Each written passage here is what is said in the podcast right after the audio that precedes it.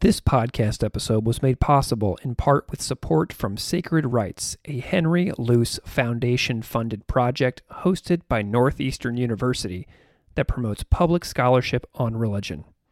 I highly recommend you learn more about Sacred Writes on their website, sacred rights.org. That's W R I T E S. Or find Sacred Writes on Twitter at sacred underscore rights.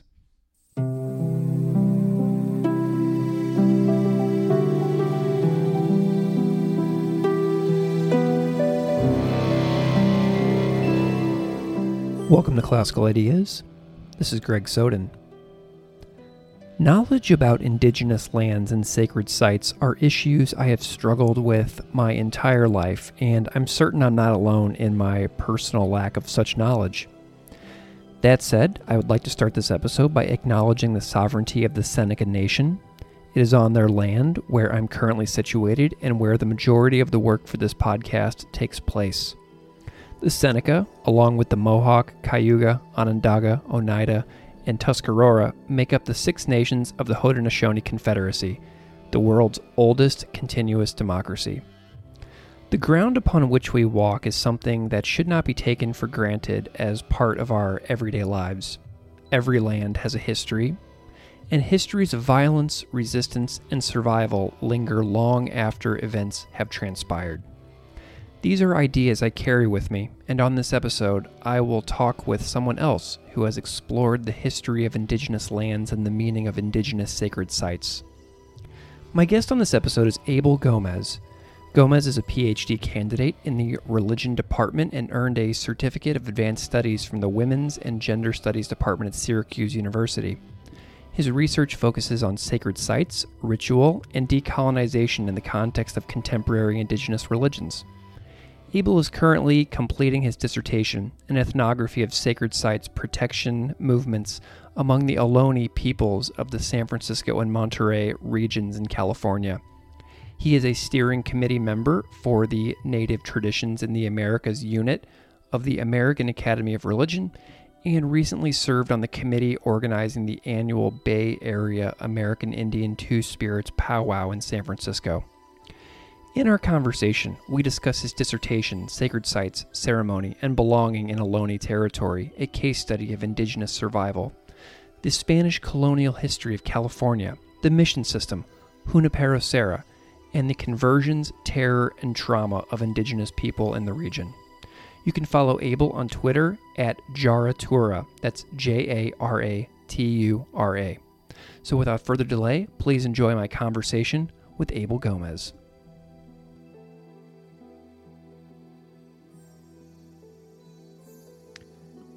Abel Gomez, welcome to Classical Ideas. Thanks so much for having me. It is a real delight to have you here for one of my special Sacred Writes cohort episodes in this series that I'm doing. Um, I'm wondering if you can just start off by introducing yourself a little bit to the audience so they can know a little bit about who you are and what you do. My name is Abel Gomez, and I am a PhD candidate in the religion department at Syracuse University where I also did a certificate of advanced studies in women's and gender studies. And today I'm speaking to you from within the traditional territory of the Ramaytush Ohlone peoples. This is the place that my family originally migrated to from Nicaragua and El Salvador on my mom's side and Mexico on my dad's side. And it's also where I was born and raised. Fabulous. So you're essentially at home now after spending several years out in the world, like at different graduate institutions. That's is that right? That's right. Wonderful. Well, I want to talk a little bit about that, the academic path that you have gone on. So tell me a little bit about some of your um, some of your interests start off what are you most interested in as a scholar and then we'll kind of go backwards and trace those that those stepping stones my research looks primarily at contemporary indigenous religions and more particularly at issues around sacred sites protection and cultural revitalization movements that allow Native peoples to reclaim relationships to their traditional territories. But on a broader level, I'm really interested in how religion offers this important set of resources for communities that have been marginalized, displaced, colonized, how it allows folks to maintain a sense of humanity and navigate the world in the wake of various kinds of ruptures. Mm, excellent. I want to know about this path too. Um, some of the stepping stones on your academic journey that you have traveled until this point that you are now at today talking to me. So, what are some of your major academic uh, turning points that you've experienced and the institutions that you've gone to? So, like a lot of people that I know, my undergraduate years were very formative for me academically and politically. During that time, I got involved in a ecofeminist community of witches, and awesome. there was a lot of conversation about the relationship between spirituality, social justice, gender, sexuality, and the ways that religion can be this catalyst for social change. I was also working on my undergraduate degree at San Francisco State University in philosophy and religion and was plugged into a lot of different organizations, queer organizations, Latinx organizations, and we had lots of discussions about women of color feminism, colonialism, community activism, and along that trajectory in those communities, I was invited to this place called Indian Canyon, which is the only federally recognized Indian country, is the legal term, the only federally recognized Indian country for 350 miles between Sonoma and Santa Barbara. And Indian Canyon is stewarded by Ann Marie Sayers, the tribal chairwoman of the Indian Canyon Mutsun Band of Ohlone people. And that was really the first time that I met an Ohlone person, as far as I was aware. And so I started thinking, like, what does it mean to be doing all of this political work and asking all these questions on colonized land, on indigenous land? And so the the trajectory has been who are these people? Uh, what is their history? Uh, to now, what is my responsibility as someone living within their territory? And that's kind of where my dissertation is right now.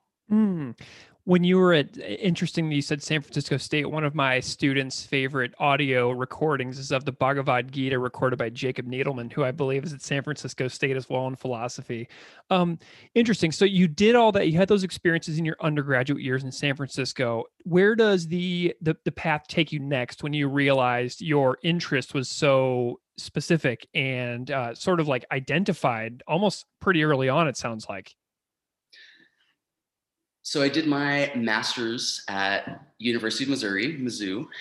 Initially, my thought was that I was going to do a comparative project looking at the relationship between contemporary neo-pagan religions and Native American religions.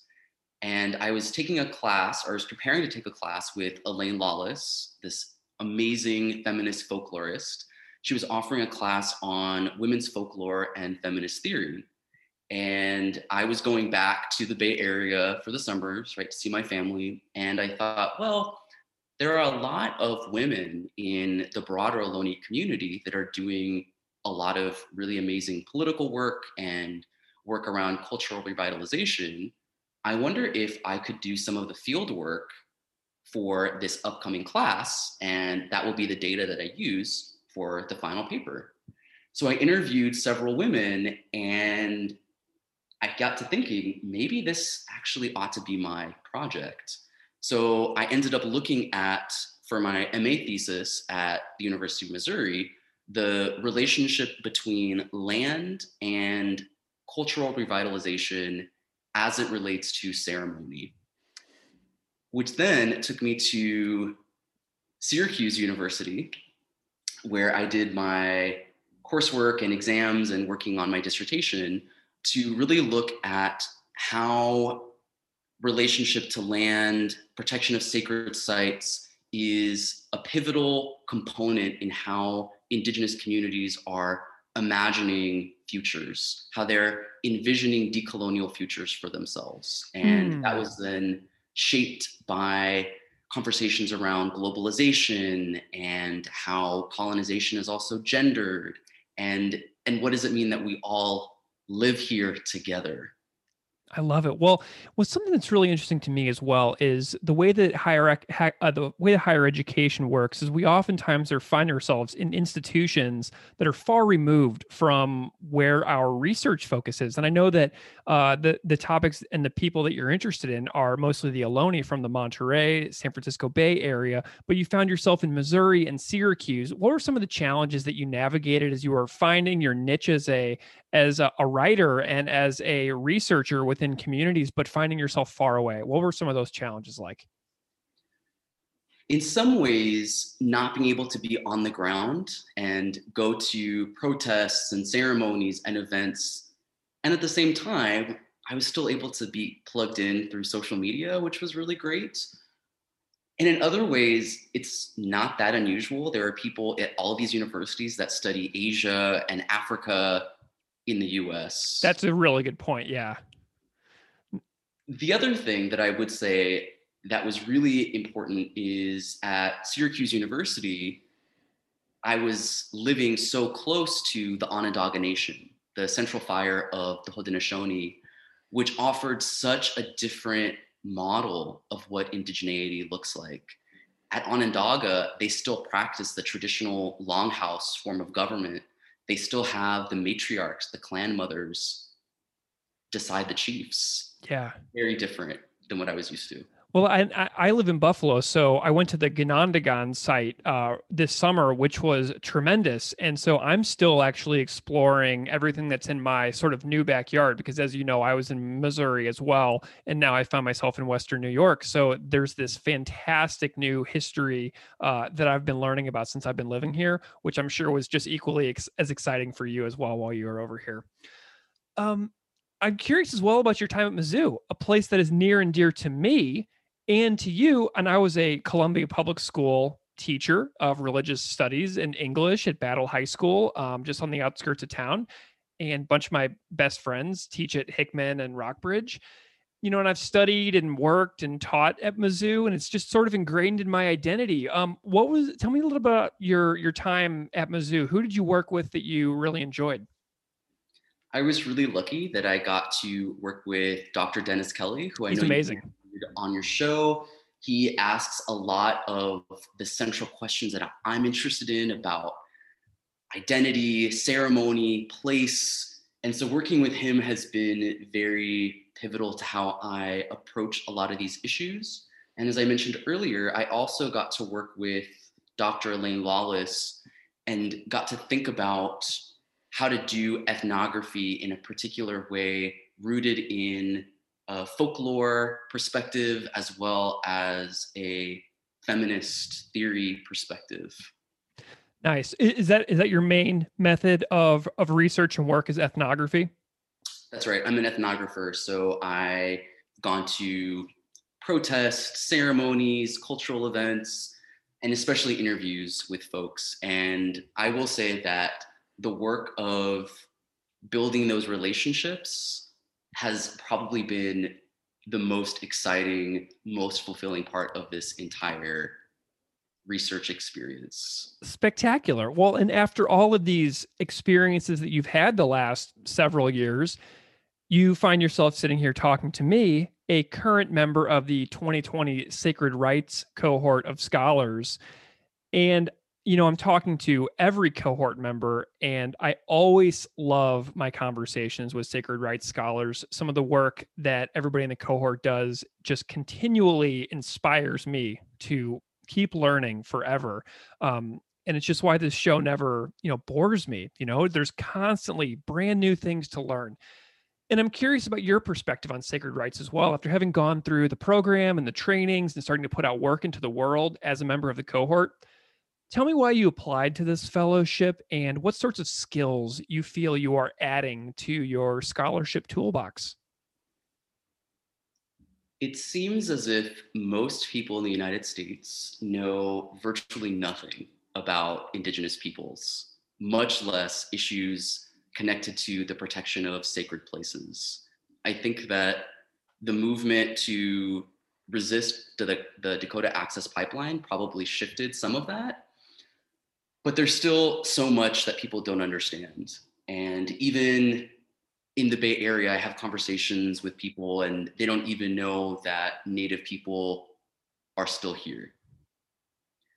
I also think about some of the conversations that I've had with Native elders. There was a trip that I went to uh, to Buffalo to learn about how to talk about and teach about colonialism.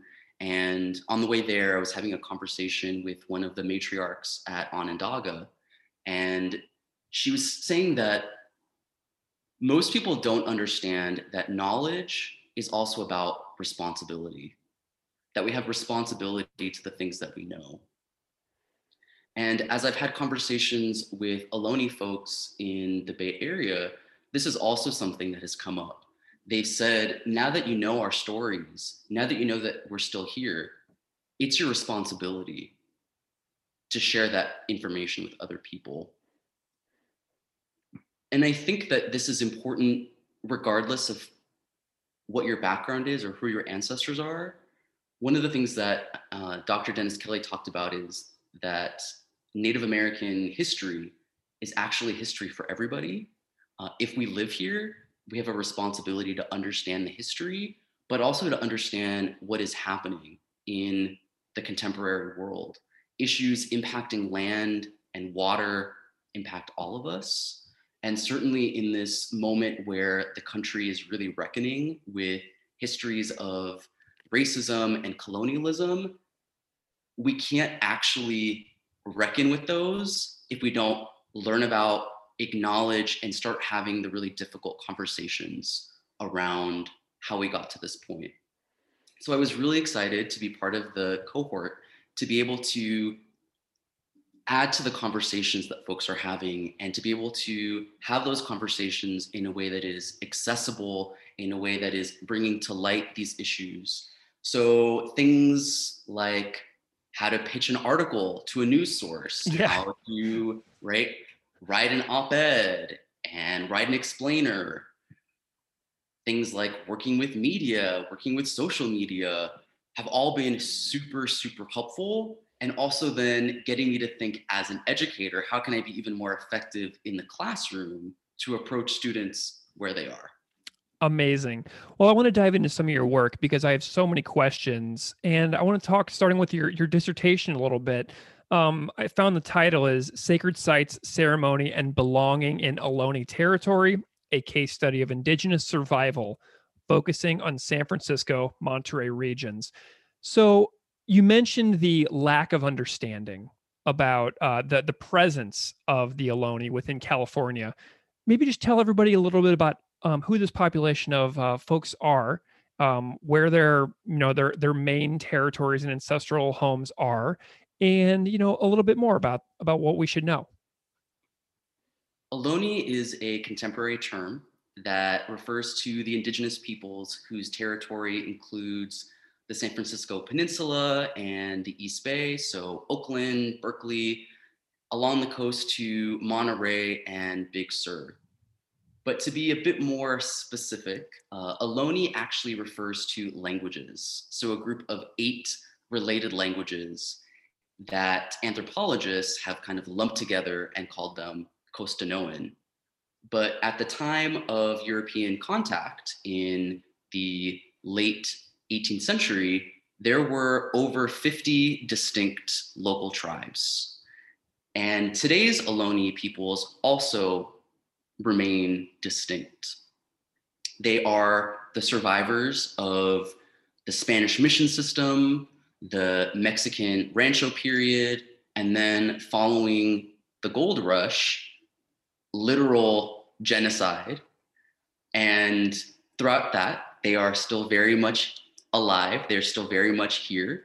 There are a number of distinct revitalized tribal governments, organizations, family lineages that maintain relationship to their particular ancestral territory they're working to bring back language and songs, traditional foods, ecological knowledge. sovereignty over their homelands, and the protection of cultural and religious sites for the generations to come. Excellent. What do you think it was about learning about the Ohlone that that grasped you so much? Like, what was it about, um, you know, this that this topic that you that you work with, which is so like old at this point and so a part of where you personally come from. What was it about this particular topic that just really dragged you in and uh, didn't let go? For folks that grew up in California, in fourth grade, we have the missions unit where we have to learn about the missions and you know how great the missions were and we have to create a diorama of a mission and i did mission dolores in san francisco and so there were these conversations about the Ohlone people but always in the past tense and as i mentioned as an undergraduate thinking about like what does it mean to live on this land and what are the histories of this place. So, thinking a lot about what is my relationship to all of these histories? What is my relationship to the land that I live on, the people that are still here? And this continues to fuel my inquiry into these issues. How much a part of the social conversation in the Bay Area are the Ohlone people? Like, is this something that's completely overlooked in the region now? I mean, because it seems like so much of the area are transplants, people from outside California, um, who go there for any number of reasons. How how overlooked is this is this information and this history? It is shifting pretty rapidly, and part of that has to do, I think, with on the one hand, movements like the resistance to the Dakota Access Pipeline. And on the other hand, this movement across the country around land acknowledgements. So, land acknowledgements are becoming now institutionalized. And so, this is shifting the conversation, but also the ways that local tribes have been putting in so much work to educate people and to build coalitions and relationships with academic institutions, with park districts. And so all of this is really shifting the conversation in a pretty big way. So people at least know now that Ohlone people are still here. Excellent. Um, you have you have several pieces of recent scholarship out that I was absolutely in love with while I was reading, and you have um, an article called Statues Topple and a Catholic Church Burns as California Grapples with its Spanish colonial past. And as somebody who grew up in the Midwest, I'm, I'm St. Louis and Missourian, born and raised. And so this is all very new to me. And I love learning about how um, how rich uh, the the history of this country is how disturbing, how rich, how beautiful, how horrifying the whole gamut of our of the history of this country that we live in. Um, you know, the news of a toppled, vandalized, and removed statues, like many to do with like the Civil War, slave buying and selling, or Columbus. Like it's been huge news in the past couple of years. Like here in Buffalo over the summer, uh, Col- the Columbus Park um, statue was vandalized several times, and it was taken down and and removed. Um, so this is something that's going on all across the country. And a recent piece of yours in the in the conversation has a religious element as well.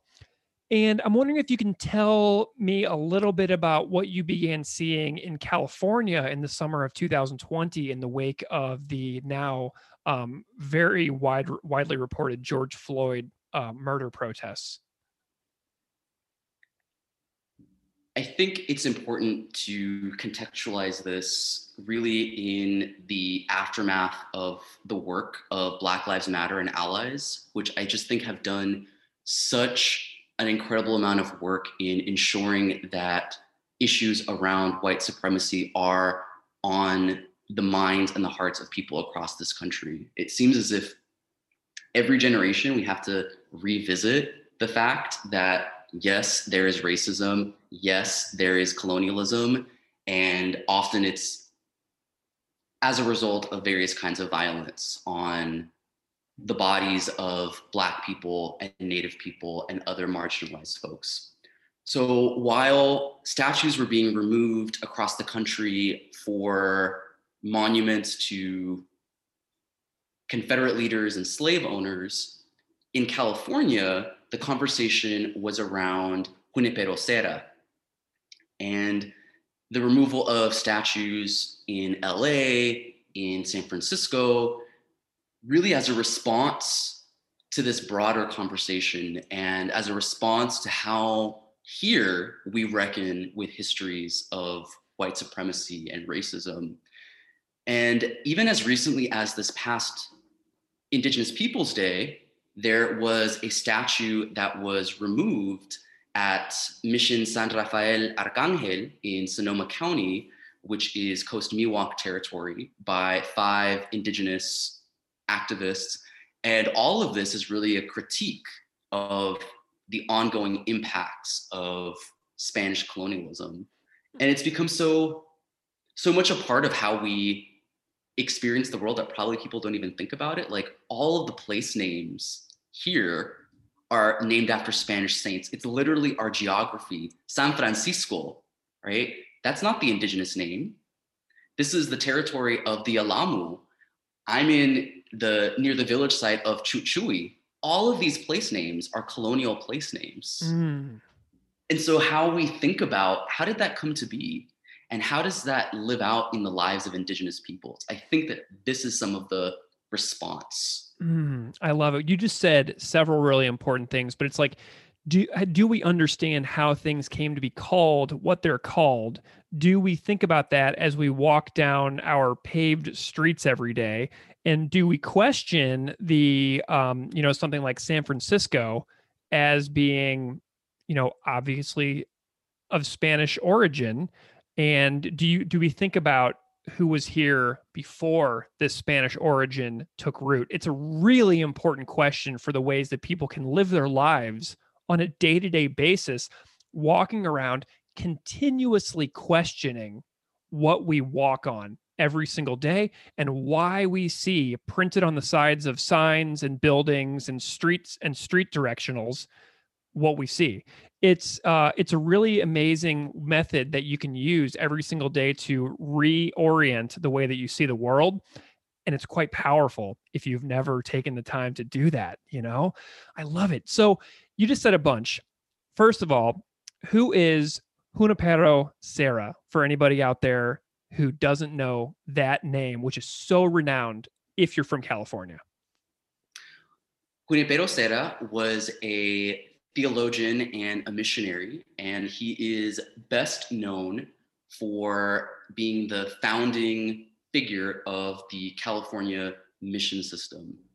And this mission system, which started in 1769 in what's now called California, is in reality an expansion of the already extensive mission system in Mexico in the Southwest and in 1769, he journeyed into what's now California in what was called the Sacred Expedition to, on the one hand, colonize California to secure land for Spain, and two, to convert indigenous peoples and transform them into Spanish Catholic subjects who would labor for the benefit of the empire. Mm. And so this meant that Native peoples entered into the missions, they were baptized, but once you were baptized, you could not leave unless you had permission. And so this created a life of very intense trauma, terror, crisis for people who had to attend religious services, who had to engage in manual labor, and failure to do so would result in being whipped. It meant the radical transformation of their landscape through cattle ranching and also the rise of various kinds of epidemics as a result of European diseases. And so, little by little, even tribes that were not in the missions essentially had no choice but to enter into the missions as their, their worlds were completely transformed. As people entered into the missions and the lands were shifted, we saw the, the ending of economic systems, of trade, of ceremonial systems. So, in some ways, this really was the end of the world for Native people in this part of the world. Deborah Miranda, who is a literary scholar from the Ohlone, Costanoan, Esselen Nation, she describes this period as the end of the world. And indeed, within the span of 65 years, the 85,000 Native people that went into the mission system was down to about 15,000 in hmm. 65 mm. years. There are some scholars who say, well, we need to really account for the amount of agency that Native people had. Perhaps conversion in some ways allowed them to maintain a level of cultural practice, which I think has some merit. And communities were were devastated by this. I don't think there's any way to to argue against that. So some of this controversy is around the fact that this man was the founding figure in this in this mission system. Mm. You know, when I used to live in Canada, um, and I still live very close to Canada, so the history of Christian boarding schools and Canadian boarding schools to commit cultural genocide on First Nations people is something that I've been exposed to and you know sought to learn about quite a lot but it really wasn't until I was living in Saskatoon when I was like 26 years old that I started exploring this. So by the time I discovered that these things had happened, I was like an adult, years behind essentially. Um, but I've never lived in California and I have no exposure to like the history of Spanish colonialism in the US as far as who was impacted. So these questions of cultural erasure, these questions of genocide, it, it's it's super important for people like me who who want to know about these things, but just for whatever reason wasn't exposed to it because of where I happen to live in the country. And you know, I'm curious about the scope of the Spanish colonial past, and you know, like how many groups, how many tribes, how many uh, you know, how many populations of people were impacted by this Spanish colonial system and this mission system across the West uh, during the course of its um, you know during the course of its life in that in the system? This was particularly at least in the context of california the folks from about present day sonoma so coast miwok territory down into san diego so kumeyaay territory. And one of the impacts of this in regards to the cultural erasure that happened and cultural destruction that happened is that virtually no tribe within that span along the California coast has federal recognition, mm.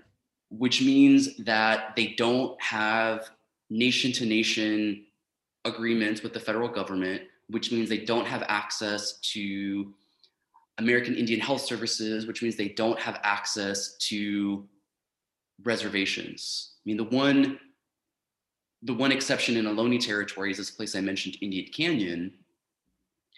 But part of what happened is that the mission system totally disrupted cultural continuity. And certainly there are ways in which people have worked to revitalize those, but it's very different than colonialism in other parts of the country or other parts of the world. Mm, so the experience of the Ohlone in California looks looks a little different about how it was managed to progress compared to like what what goes on here in New York, where maybe those groups weren't quite as um, you know interrupted. Does that make sense? Is that an interesting comparison? Exactly, and part of that is that Ohlone and other California Indian people went through three waves of colonialism mm. Spanish missionization, the Mexican period, and the American period. And as I think I mentioned earlier, with statehood in California came a literal genocide, mm-hmm. where state and federal governments paid something like $1.7 million to eradicate California Indians. Benjamin Madley, who's a historian at UCLA, wrote a book called An American Genocide, using the United Nations definition of genocide and applying that to what happened in California. Do you know any of the statistics of that genocide, like what the casualty rates were or anything like that off the top of your head? I believe 16,000. Okay. Yeah, it's uh so what what was that book again that, that describes it in more detail? It's called An American Genocide. Wonderful. Um, would you recommend that to the audience if they wanted to know more? It is very, very detailed. It is, it is an academic text. Yeah. Uh, it is a very intense academic text. Okay. No problem. So I think a lot of the folks out there would be down for something like that. Um, okay. So something else I'm curious about as I was reading about the Spanish mission um, was the effort to root out witchcraft. Does does that seem um, does that seem right? Does that, does that sound accurate to you? The aim of the mission system was largely around, from the religious side of it, civilizing, in their words, the, the indigenous peoples. So part of that meant having to learn Spanish Catholic ceremony. And so some scholars have talked about the ways in which these ceremonies were intelligible through the lens of the native people. There's also some interesting evidence around what kinds of things continued on even into the mission period. So there's this famous image of dancers at Mission San Jose, and they are in regalia in what appears to be some kind of cultural or ceremonial dance. So this is interesting because, on the one hand, we know that ceremonies and indigenous practices were not something that the Spanish wanted. On the other hand, it seems like there were some things that were permissible at certain times. So we have to kind of ask ourselves what really went down in these missions. It's so much more complicated than what the mainstream tells us because Native people were making all kinds of choices, including several revolts that happened in these missions, right? They were not just passively entering into these spaces. Mm. Do any like really stand out examples of that linger for you? Like a way that any pushback was made?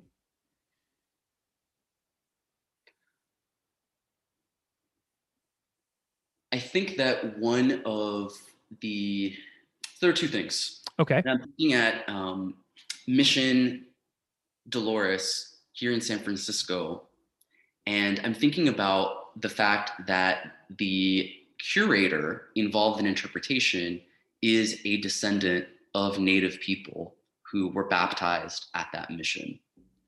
And when he he invited me to join him for a tour, and one of the first things he said to the, the folks in the old mission church was this is not a Spanish mission.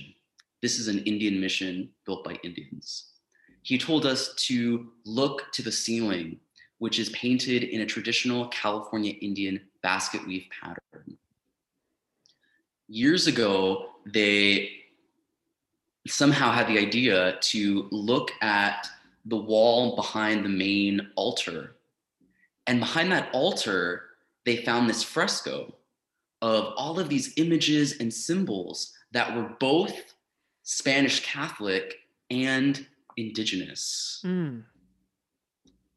So it really brings up this question of what were the folks what were the native folks that entered into these spaces? What were they thinking? What what ways were they able to maintain cultural traditions and knowledge even while under the eyes of the priests? And we see some of this in the 1920s when this man, well, several, several anthropologists went to communities of folks that were missionized. And in the 1920s, most famously, John Peabody Harrington went to the area where descendants of Mission San Jose, Mission San Juan Bautista, and Mission San Carlos lived and interviewed them and created like thousands of pages of ethnographic linguistic material. And they talk about traditional stories and plant knowledge and ceremonial knowledge and place names. And those documents that they contributed to have become central to the ways that contemporary Ohlone communities are now reviving cultural traditions. Mm, that's so interesting. I love that. Um, you know, and I was as I was reading through your work as well, I noticed that there is an effort.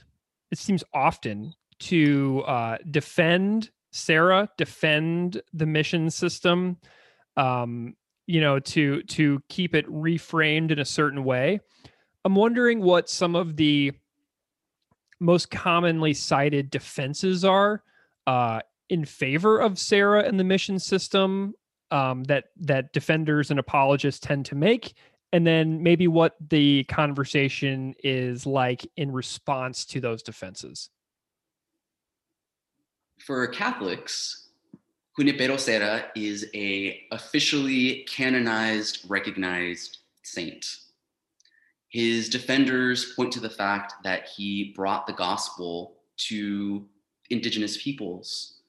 They talk about how he actively was a friend and defender of Native peoples, pointing to the fact that he spoke out against the death penalty for Native peoples involved in the 1775 revolt at Mission San Diego they point to the fact that he tried to prevent soldiers from harming native people. And so, one of the ways that that looks is ensuring that the presidios, the military bases, were built away from the missions. And for others, he was the figure that was responsible for massive death and cultural destruction of Native California people. And there's often questions about, well, was this just a byproduct? Was it like an unfortunate thing that happened? And that argument really needs to also take into account that the California mission system built on a mission system that was already in existence. And what happened in those earlier missions? Native people went into the missions, they got sick, and they died. Mm. Native people went into those missions and they revolted. So it's not as if Serra and other Spaniards entered into the space and were like, oh, wow, we had no idea. How did this happen? So today, folks are responding to that. They're responding to death destruction, sexual violence by priests and by soldiers, the loss of cultural knowledge, because these cultures passed knowledge on through oral traditions, they couldn't burn the books. But when people died, we lost that knowledge. And mm. when we look at some of the writings there are some anthropologists and some historians that say we will never know the extent of blank for example because because of what happened that was such a radical rupture so folks are responding to the impacts of that rupture there are a whole spectrum within california native communities around this issue and so i just want to be really clear that there are California Indian folks who are descendants from these missions that have a whole spectrum of perspective. There are folks that were adamantly against the canonization, and there were also Native people who were part of the campaign to have Junipero Serra canonized. So I think that's it's just a nuance that's really important. I'm curious about the impact of the Mexican American War and how that may have changed the the situation um, on the ground in relation to the mission system. Did that have any impact at all? Yes. So with the end of the Mexican American War and the signing of the Treaty of Guadalupe Hidalgo, California becomes part of the United States. Actually, let's take a step back.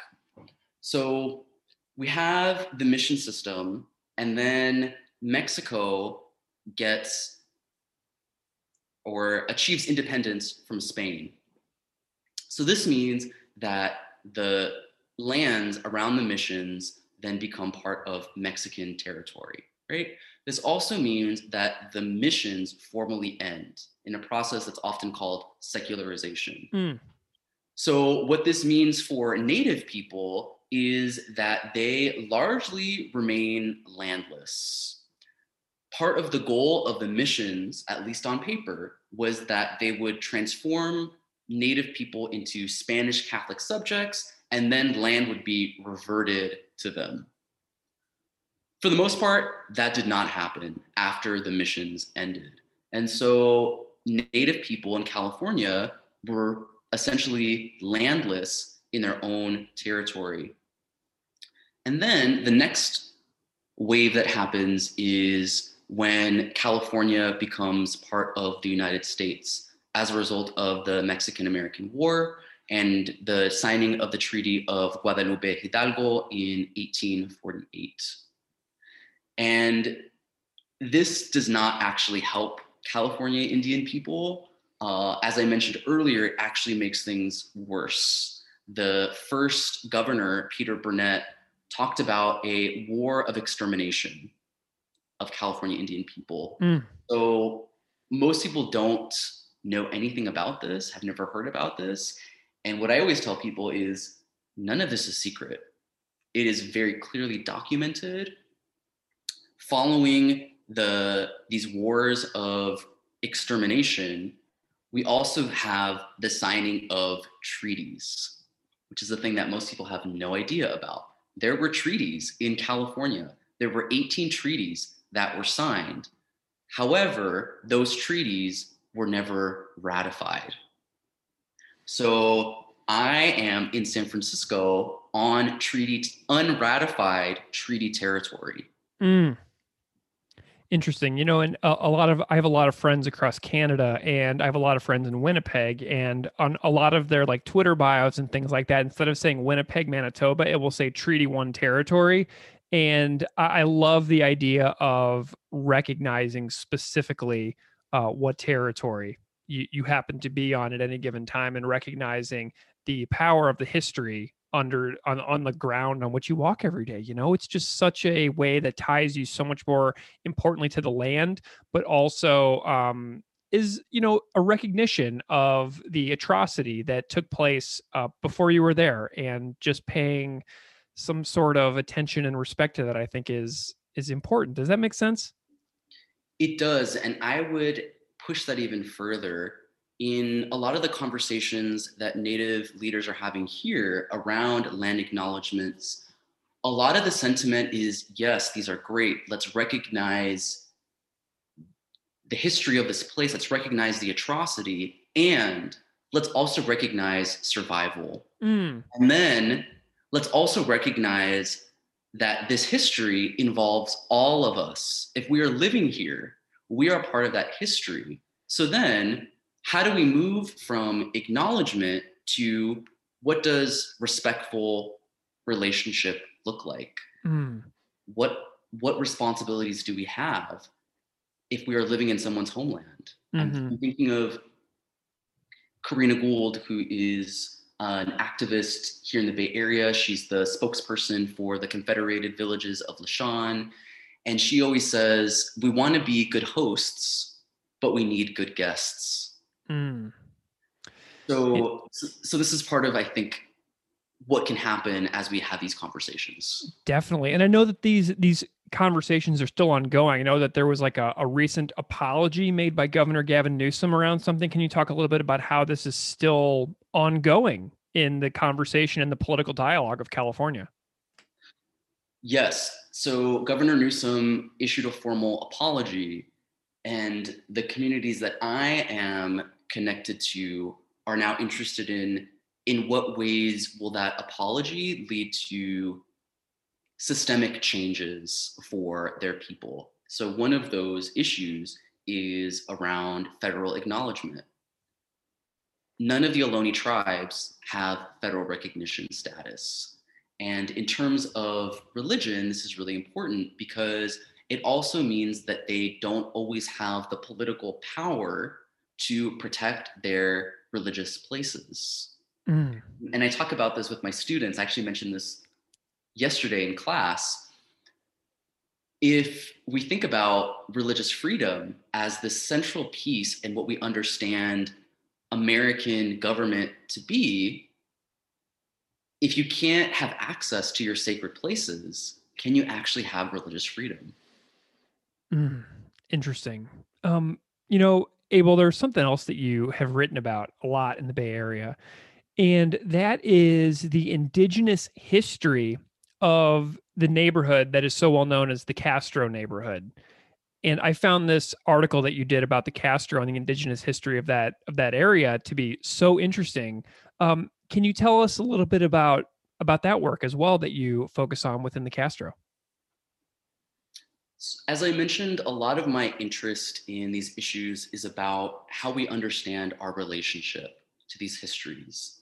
We are always interconnected, and I'm interested in how can we find that thread that connects us to these histories. And so for me, as a queer person, I was very moved when I read this piece by Deborah Miranda called Gendercide in Spanish California.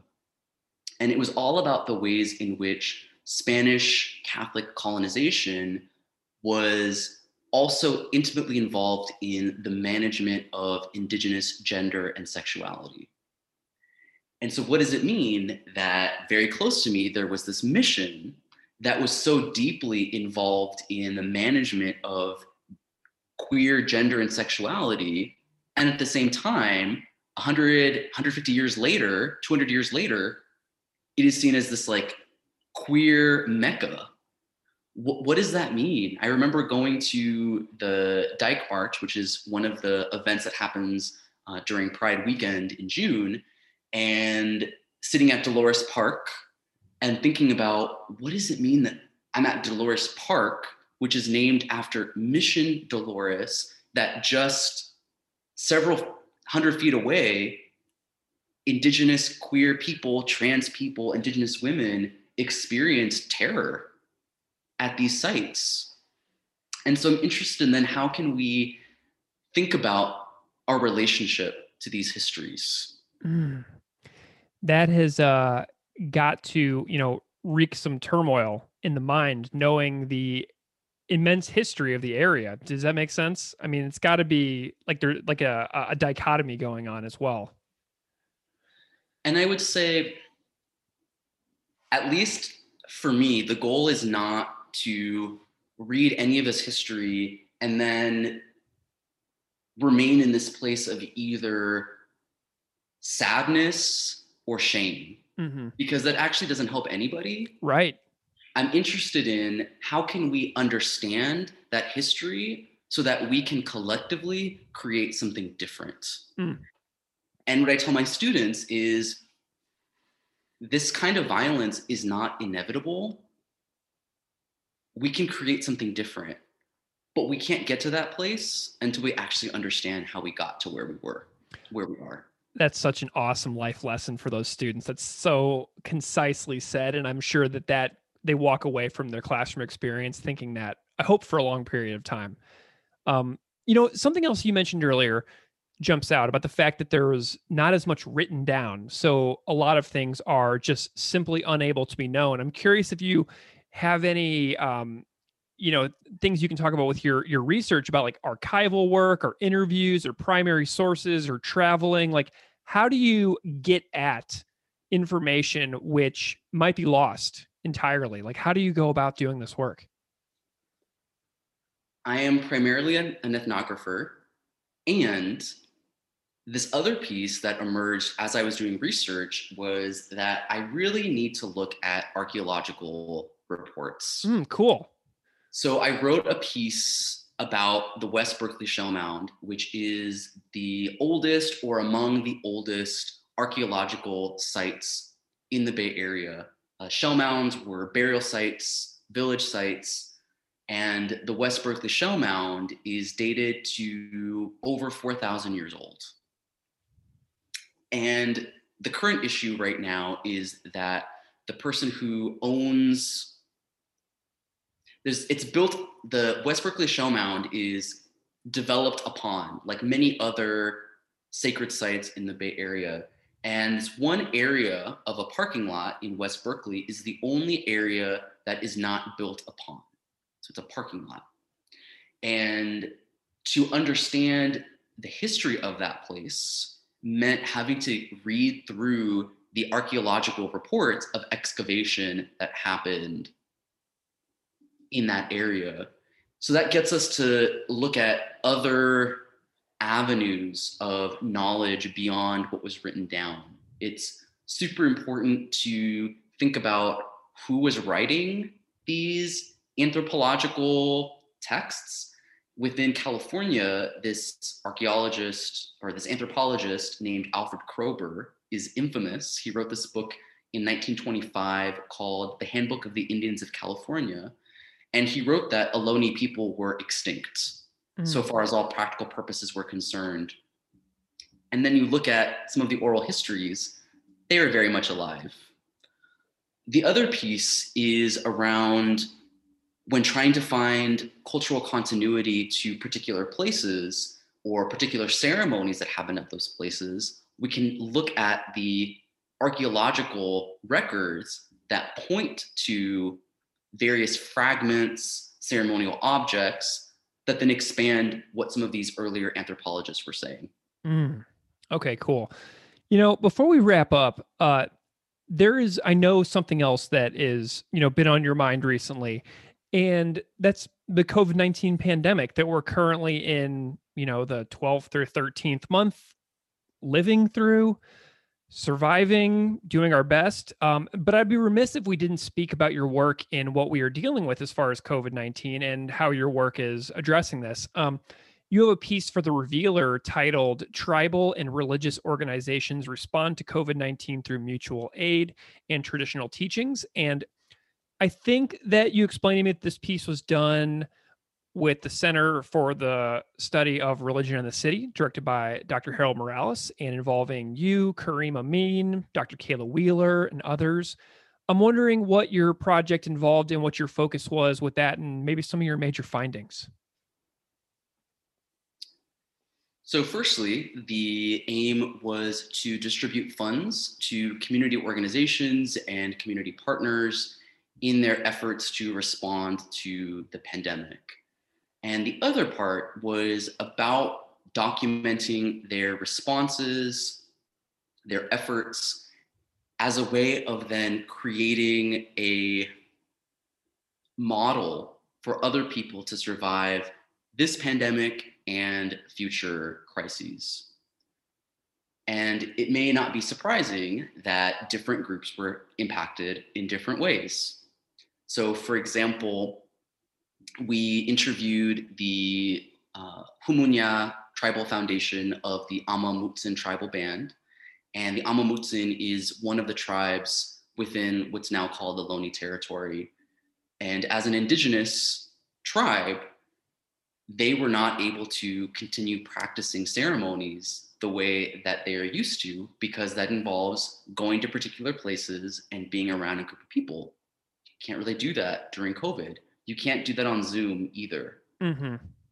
Then there were other groups like Jews United for Justice that were involved in digital organizing anyway. And so they were able to continue, for the most part, things that they were doing, but then shi- shining light on the ways that their partner organizations and communities have been impacted by the virus.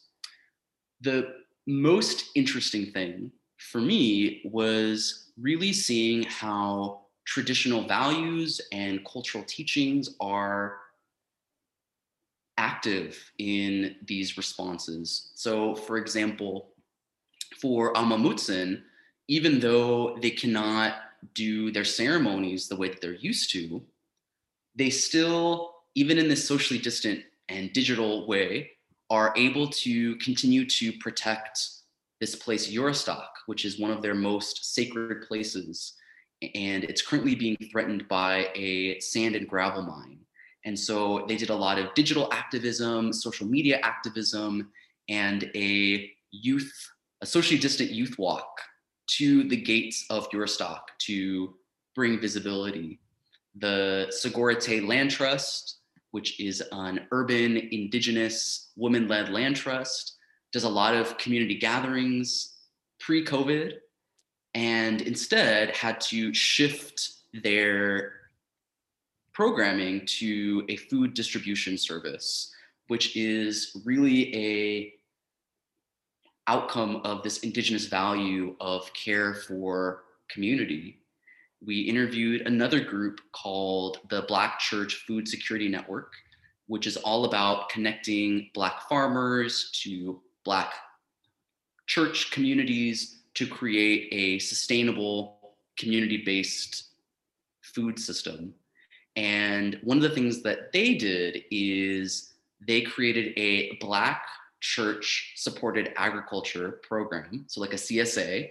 And they also did a lot of work around encouraging Black churches to learn food preservation and gardening and uh, created a seed bank that then they distributed to different partner churches.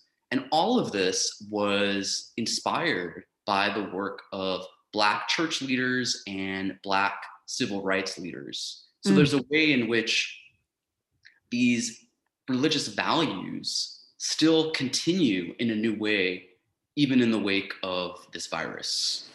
Mm, interesting. Well, Abel, we've been chatting for for ages now uh, about so many fantastic topics, and all of these things are like sort of like a nugget in my mind about topics that I need to continue to follow.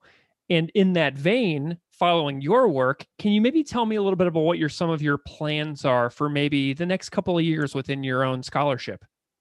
The goal, on the one hand, is to certainly continue to finish this dissertation project and transform it into a monograph and do that in partnership and relationship with the communities that I've talked to, as well as continue to do work around native responses to the missions and documenting strategies that people are using to defend their religious and cultural places. Mm. Do you have any organizations or activist groups that you would recommend any listeners check out if they want to know a little bit more about what's going on in the Bay Area and California? Absolutely. So I mentioned the West Berkeley Shell Mound, and if folks are interested, they can go to shellmound.org to learn about that movement. There is also the movement to protect Juristac, which I mentioned, by led by the Amah Mutsun tribal band, and folks can go to protectjuristac.org, and Juristac is spelled J U R I S T A C. Uh, and Juristac means uh, the place of the big head. And these were uh, ceremonial dances for renewal. Wonderful. Well, Abel, this has been a wonderful and wide ranging conversation. I'm grateful to you for your time and your energy and all the scholarship that you've been putting out recently. It's it was just so readable and I just was consuming it voraciously in preparation for our conversation. So it's so nice to see some more context um, behind the work to chat with you today. Can you tell people where they can find you personally if they want to follow you and know more about your work in the coming months and years? You can follow me on Twitter, and my username is Jaratura, G J A R A T U R A. Wonderful. Well, Abel Gomez, this has been a fabulous conversation. Thank you so much for coming on Classical Ideas. It's been a real pleasure. Thanks so much for chatting with me.